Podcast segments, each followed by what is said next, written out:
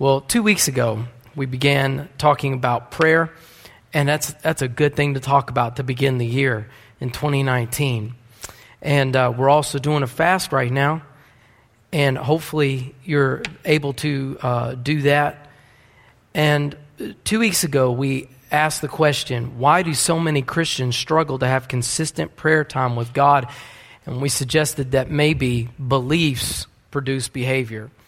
And I believe that is true. Beliefs produce behavior because what you practice is the result of your philosophy. Private philosophy produces public performance. What you commit to and put into practice will produce results in your life. Then we said if our beliefs aren't producing the behavior that we'd like, then we have to look at the heart. And so we said your heart directs your behavior. So your beliefs direct your behavior, and your heart directs your behavior. David Tripp said this. He said, People and situations don't make us say what we say, though we tend to blame them. I tell you what, ever since I read this statement from him, and ever since I started looking at the notes, I find myself going, wait a minute, because I am blaming everybody. I can't believe how I didn't even realize how much my little irritations or impatience or getting angry or getting upset or whatever it may be, how much I'm blaming somebody else for me getting upset. Now, it doesn't mean that all these people around me that they're doing right, it's just that it doesn't matter. I still shouldn't react that way. I'm not supposed to be reactionary. I'm supposed to act on the Word of God. I don't react to situations, I act. If I react, I will be in unforgiveness, anger, bitterness, which will keep on going down the list and create in me a critical spirit, and I will begin to criticize those around me.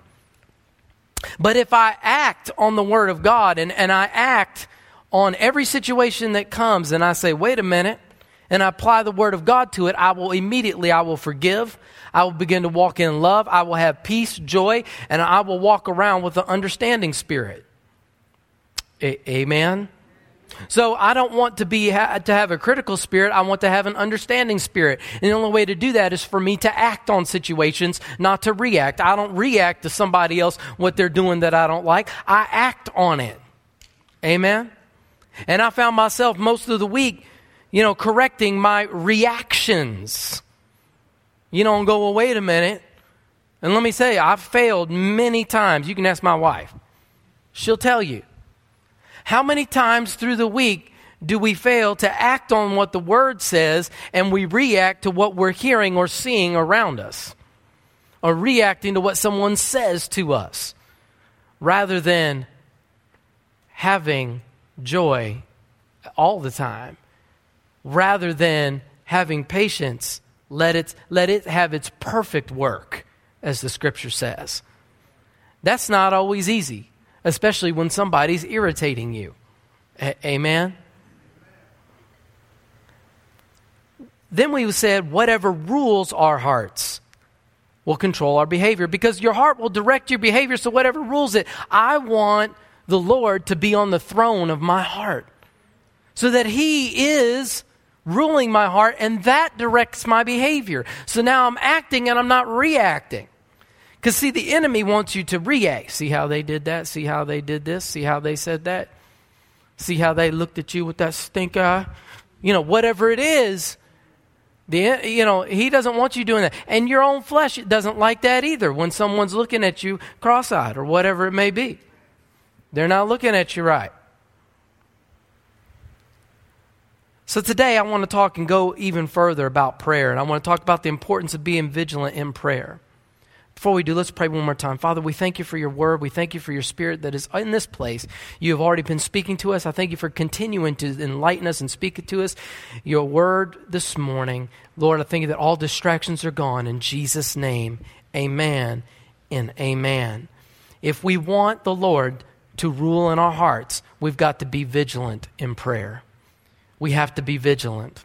I want to look at the garden, uh, the prayer in the garden. Jesus, the Last Supper, they the, and the disciples, they had had the, uh, the Last Supper, and then uh, they all they left that place and jesus in verse 36 says jesus came with them to a place called gethsemane and said to the disciples sit here while i go and pray over there but he took with him peter and the two sons of zebedee that's james and john and he began to be sorrowful and deeply distressed then he said to them my soul is exceedingly sorrowful even to death stay here and watch with me so he's saying stay here and watch with me to, to peter James, and John.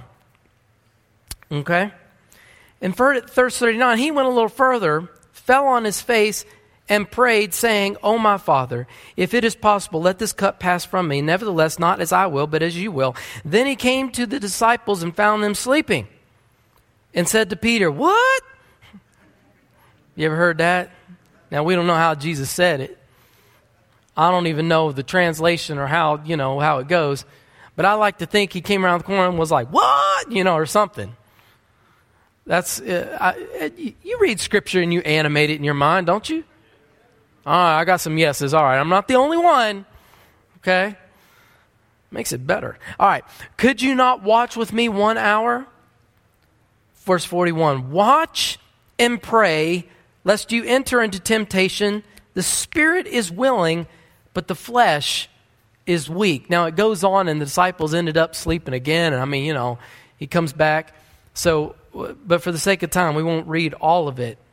The main point here is that the disciples' job was to watch, but they couldn't do it. And then Jesus gave them the key to their job in verse 41, which was, which was to pray. See, that's the first thing he said. He said, Watch here, watch. And then he came, but when he came back, they couldn't do it. And then he gave them the key and said, Watch and pray. And they still couldn't do it. It's prayer that will keep you doing what you're supposed to do. One more time, it's prayer that keeps you doing what you're supposed to do. Now, I'm not talking in regards to sin. That, that's part of it and all of that. I'm not talking about, oh, it keeps you doing and on the straight and narrow, bless God. No, no. That's not what I'm talking about. I'm talking about what is it that you're supposed to be doing at any given moment in time. Prayer will keep you doing that thing. What is it that God's placed in your heart, in your mind, in your spirit to do? Jesus gave him a job, and this word watch, it means to be vigilant. To be vigilant and they failed at their job to watch and pray, to be vigilant. Why? Because they gave in to their flesh. How many could say, you know, that you know and you understand, I'm my own worst enemy? Come on. It's the truth. Look, we love to blame everybody else, and we especially love to blame that guy who we picture as with the pitchfork and the horns and that goatee thing with the little pointy thing sticking down that our culture has said that's what he looks like, and he's red probably got little fangs. We like to blame the devil. But most of the time, we're our own worst enemy. What did Christ say? What did he say here? Watch and pray lest you enter into temptation. The spirit indeed is one, but the flesh is weak. So you've got to learn to let your spirit have mastery over your flesh. That's not easy. I know. I know. Look at this statement here. We've got to learn to have good performance, not just good intentions. We've got to learn to have good performance, not just good intentions. You know what they say about intentions. And we've all heard the popular one. But there's others. And, and you know, and the thing is about intentions, we, and we'll do this. We'll say, well, I was going to do that, or I'm going to get that, or I'm going to do that later. I, I, I intended to do that. I mean, we've got all these things that we say and all these great, wonderful, good intentions, but we end up saying, well, I'm going to get to it later. And here's the thing good intentions alone has never changed anything. A- Amen? That's the truth. I want you to have a good intention. It's better than a bad one.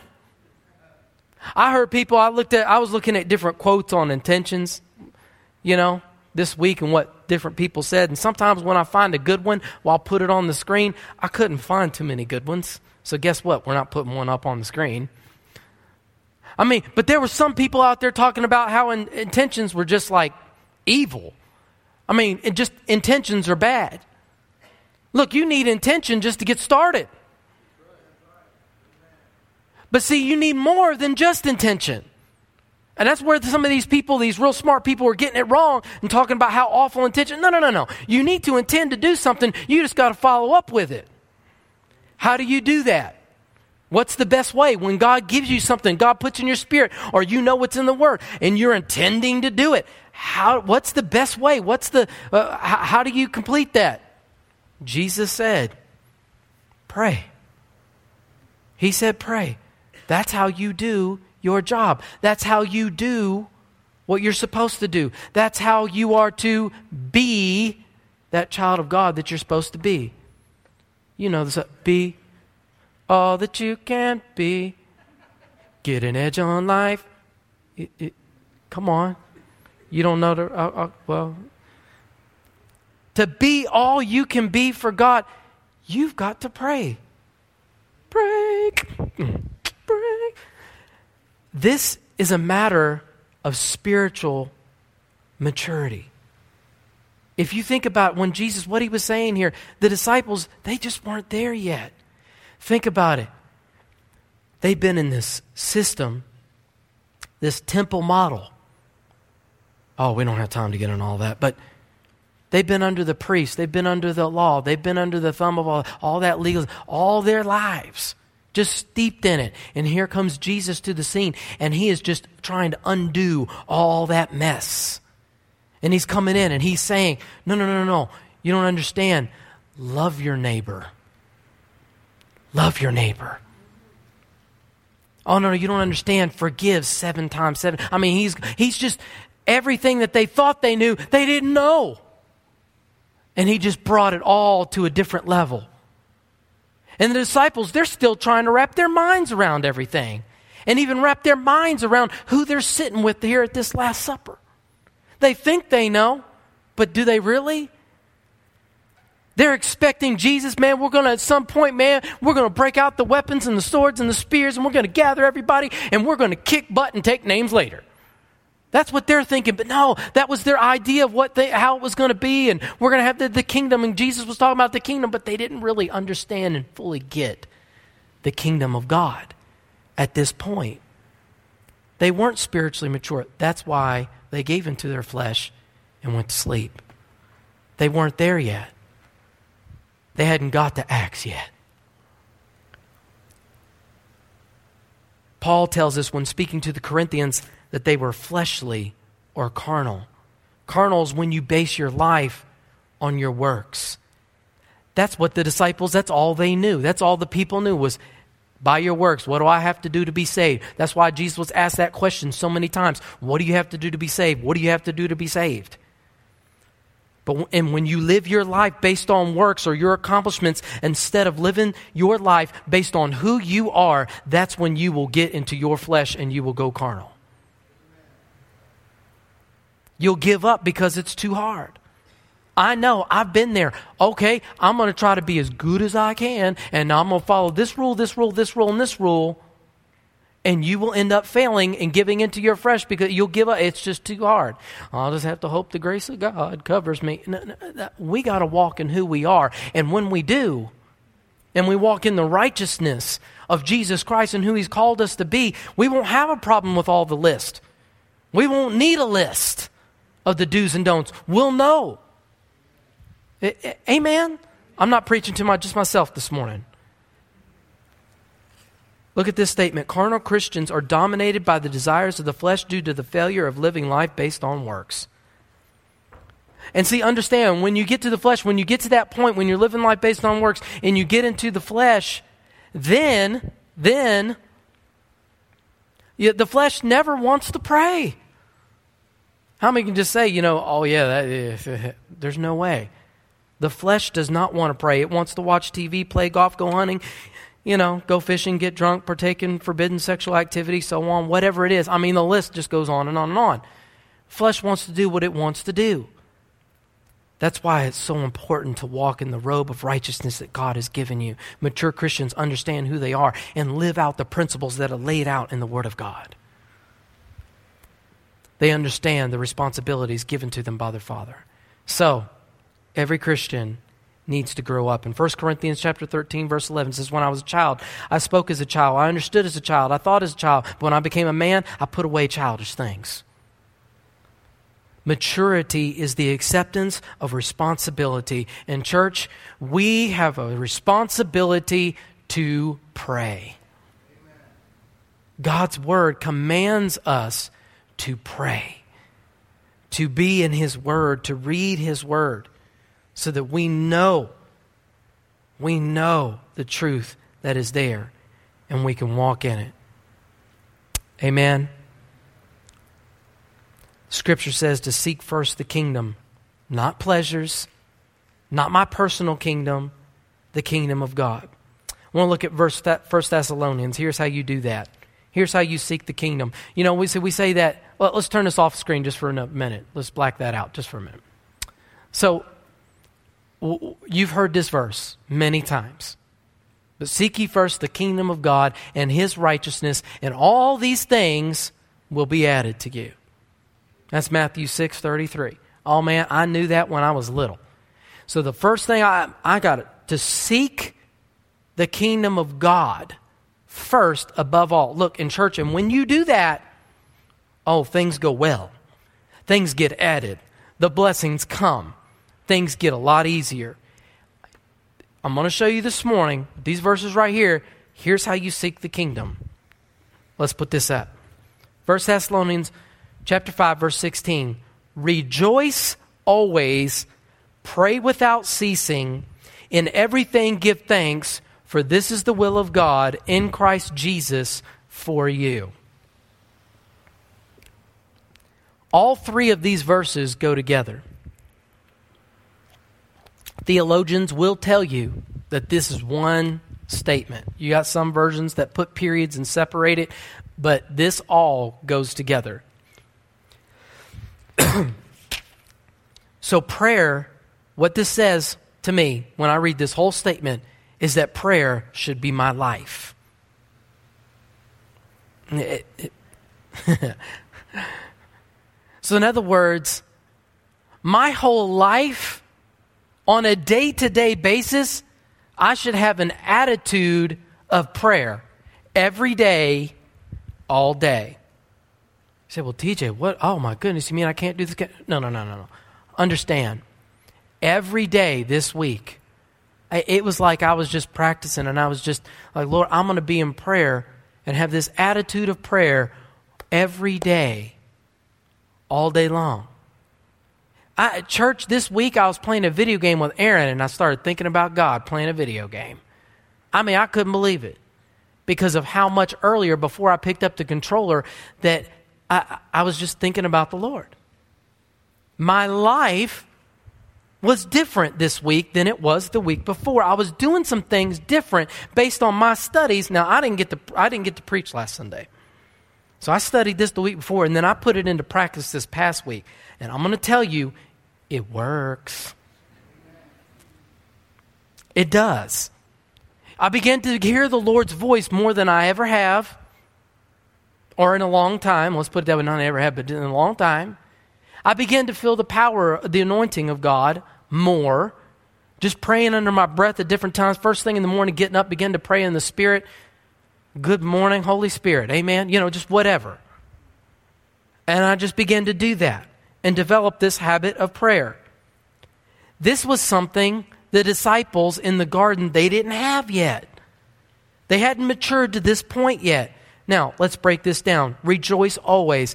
Not only rejoicing in happy things, I can rejoice always because my joy isn't based on my circumstances, but in God. Circumstances change, my God never changes. So it doesn't matter what's going on, I'm going to rejoice anyways. That's what you call a sacrifice of praise. I'm going to rejoice in whatever's going on because God's still on the throne. That hasn't changed and it's not going to change. My God is faithful no matter what. Amen? It's not too warm in here. You didn't eat too much. You're not kind of falling asleep right now, nothing like that. I mean, you're good, right? This morning. Amen. Every day. All day. It doesn't matter because my God doesn't change. Charles Spurgeon, he said this on this verse. He said, I am bound to mention among the curiosities of the churches that I have known many deeply spiritual Christian people who have been afraid to rejoice. Some take such a view of religion that it is to them a sacred duty to be gloomy. Turn this book over and see if there be any precept that the Lord has given you in which He has said, Groan in the Lord always. And again, I say, groan. You may groan if you like. You have Christian liberty for that. But at the same time, do believe that you have the larger liberty to rejoice, for so it is put before you. That's good. That's good. And there are many. And there are many who feel like they have this like religious attitude, pious attitude, whatever you want to call it. They're walking around like, we got to be like this. It's just all stuffy, whatever it is. I, I just can't do it. My God is bigger than all of that. I have to rejoice always. Now, I know some of you might be thinking, what, what, what, about this next verse? I don't get it. Pray without ceasing. We're to pray continually. Look, we can't bow our heads, close our eyes, fold our hands. Lord, in Jesus' name, Lord, I thank And do that just all day, every second of the day.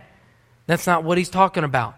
Those are customs of prayer, not prayer itself me folding my hands. I tell, I tell my kids, you know, growing, let's fold our hands and pray. That is a custom of prayer. Nothing wrong with it.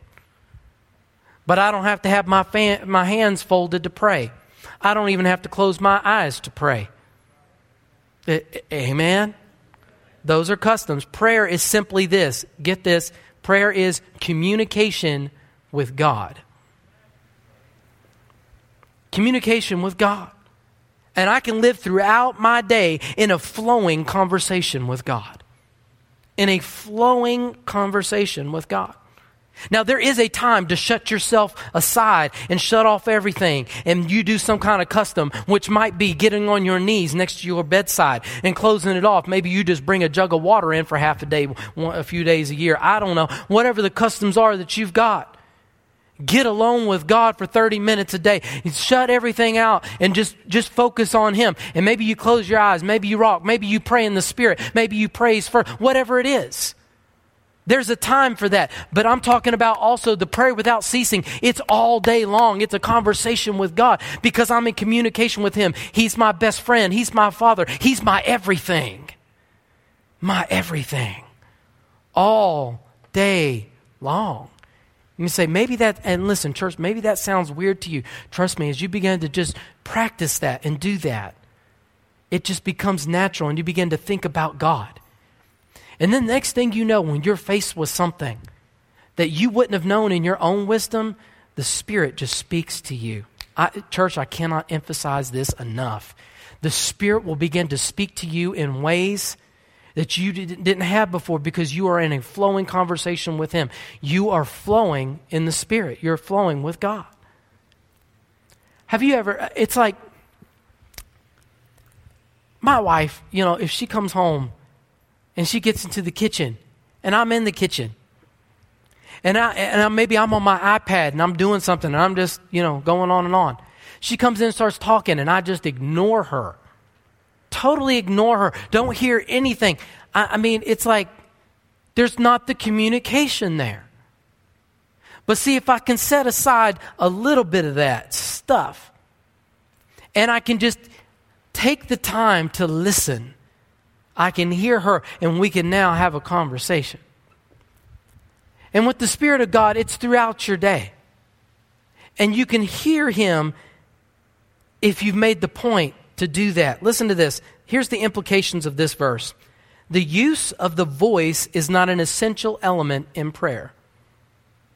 Now, I like it, and I will pray with my voice. I'll pray under, just under my breath. Lord, I just thank you. I just praise you today. Thank you, Jesus. I'm walking through the house. Maybe I'm outside getting in my car. Maybe I walk in the store. Thank you, Jesus. Glory to your name, Lord. Mm. Thank you, Lord. Who am I going to talk to? Man, I met a gentleman this week at the, uh, at the cleaners.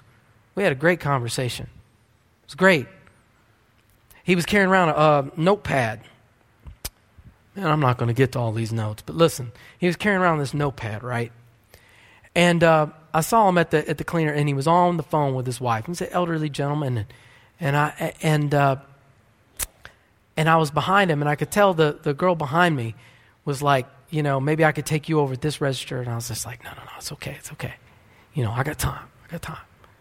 And so he's sitting there, you know, doing his thing, and his wife, and then he's trying to, she's trying to talk to, him, and he goes, oh yeah, yeah, this and this on this shirt. He starts to tell her about why he needs this shirt for his grandson and I can tell she's just like, uh huh, uh huh, uh huh. I want you out because I got a customer behind you. And I'm, I'm, I'm telling her again, I'm like, it's okay, it's okay. It's fine. So he slides over and he's still, he's got this stuff and he's got, and he's writing his note down that his wife just told him. And so I come up there to the counter, I'm doing my thing, and I say, and so I start talking. I said, yeah, I used to carry around a notepad like that, you know, way back, so I would remember things. And he goes, yeah, I still like to write. I said, now, you know, and I pulled up my phone. Now it's like it's all on here on this phone, and I don't do the writing as much, you know, but I still got a notepad next to my computer to, you know, and I write sometimes. And he goes, Yeah, I got the phone too, but man, I just, I like the, the notepad. And we're just having this conversation. Then he starts talking about his wife. And we start talking about that, and we walk outside. I got mine, and he stays with, and we're just talking, communicating. And the thing is, is that you can miss so many opportunities if you're closed off. Just like the example I gave earlier about my wife comes in and I'm closed off and I don't, don't hear a thing she's saying. But if you come and see, the thing is, is Jesus changed the world around him. He's listening to the things that are going on and he's listening to the people because his priority was people. And you won't have that priority if you don't have a life of prayer. A prayer that is rejoicing always. A prayer that never ends. A continual conversation with God. And then the next verse is really good. In everything, give thanks, for this is the will of God. It doesn't matter what's going on. God, I thank you. Are you here this morning? It changes things, church. Look, I know it's simple. Maybe you've heard it before. You've seen these verses. Oh, I know this. I know that. It will change your life. God wouldn't have given this to me if we didn't need it. I needed it. Amen. We don't give thanks for everything, but in everything. I want to make that distinction. I get in a car wreck, I don't thank God I got in a car wreck. Are you here? I don't say, oh, God, that was your will. No, no, no, no, no. Maybe it was His will for me to be nice and talk to the other person in the car. But it was not His will for me to get in a car accident. I, I, don't, I need some more amens on that one. My God. I, God is not steering me into trouble. God steers me into bless. Would I? And here's how I know. You said, "Well, TJ, well, how do you know?" I would never steer, steer my children into a car wreck. I taught them all how to drive, and as they started to make a mistake, and we were about to hit somebody, hit the brake, stop, up. it happened. Just a couple of times, they did really good. yeah, it's okay, it's okay. Settle down. Let's just pull over right here. Okay, we'll just take a breath. We'll take a minute. We'll take a beat. See, God would never steer me into a car accident. He wouldn't do that. So I'm not going to thank Him for that. How do you know what God would and wouldn't do? What would you do with your child? A- a- amen? Think about it. So I don't give thanks for everything, I give thanks in everything. I got in a car accident, boom, somebody hit me behind. The adrenaline's going. What happened? Thank you, Lord, I'm alive. I just gave thanks in my circumstance, not for it. A- a- amen? After each one of these exhortations rejoice always, pray without ceasing, and everything gives thanks. We're told to do this because it is the will of God The thought isn't, this is God's will, so you must do it. The thought is rather, this is God's will, so you can do it. Did you catch it? It isn't easy to rejoice always, to pray without ceasing, and in everything give thanks, but we can do it because it is God's will. Man, I have no time to get to any of that. Here's what I'm going to say we've got to develop a habit of prayer in our everyday living. The early church, they prayed in Acts 4:31, last verse I'm going to give you this morning. And when they had prayed, the place where they were assembled together was shaken, and they were all filled with the Holy Spirit, and they spoke the word of God with boldness. And this is what I told you earlier. And I said it was in my notes. In chapter 3, Peter and John came, a miracle took place in the temple. And then they began to preach and began to explain and tell why. And then in chapter 4, or at the end of chapter 3 and beginning chapter 4, they, they, they, they took them, arrested them. But as they began to look at the evidence and all the, all the people were praising God and gave the credit to God, it said that they could do nothing. Scripture said they could do nothing because the people were giving the credit to God. They couldn't do anything. They had no reason to hold them, to charge them. So they had to let them go. In that instance, they didn't beat them or do anything like that. They just let them go. But they exhorted them, the priest and the high priest, they exhorted them not to preach the name of Jesus any longer. What did they do? They get together and they prayed the word and they prayed, God, let us preach your word. They said, I'm still going to do it. God's word trumps every word of man. God's word trumps anything that's out here, cultural philosophies, you name it. God's word is above every single bit of it. So what do we do? We pray the word of God, just as they did. They prayed the word. And then they came together as a church together. Oh, that's what I love. They came together. And the place was shaken and they were filled with the Spirit. Why? Because, and you'll see this in other places in Scripture, not here, but they were in one accord. That's what happened right here. They were in one accord. They were in agreement. They were together. That's what that means in one accord. Developing a habit of prayer. It's not always the easiest thing. Let's all stand. Years ago, a plastic surgeon who observed the average healing times of his patients, came up with the 21 day hypothesis. He coined a term and wrote a book, Psychocybernetics, that posited the theory that 21 days was what it took to build a new habit, break an old habit, or create a new lifestyle. Millions of people believed that, but it's just not true. It's not true. Some habits will take months to become part of your life. It takes effort, discipline, conviction, and perseverance. It takes a daily walk with God. Author Malcolm Gladwell revealed in his research that the greatest experts are those that have practiced something a minimum of 10,000 hours. Those are those of the greatest experts. That's commitment, not just preference. Conviction trumps comfort, church. Conviction trumps comfort.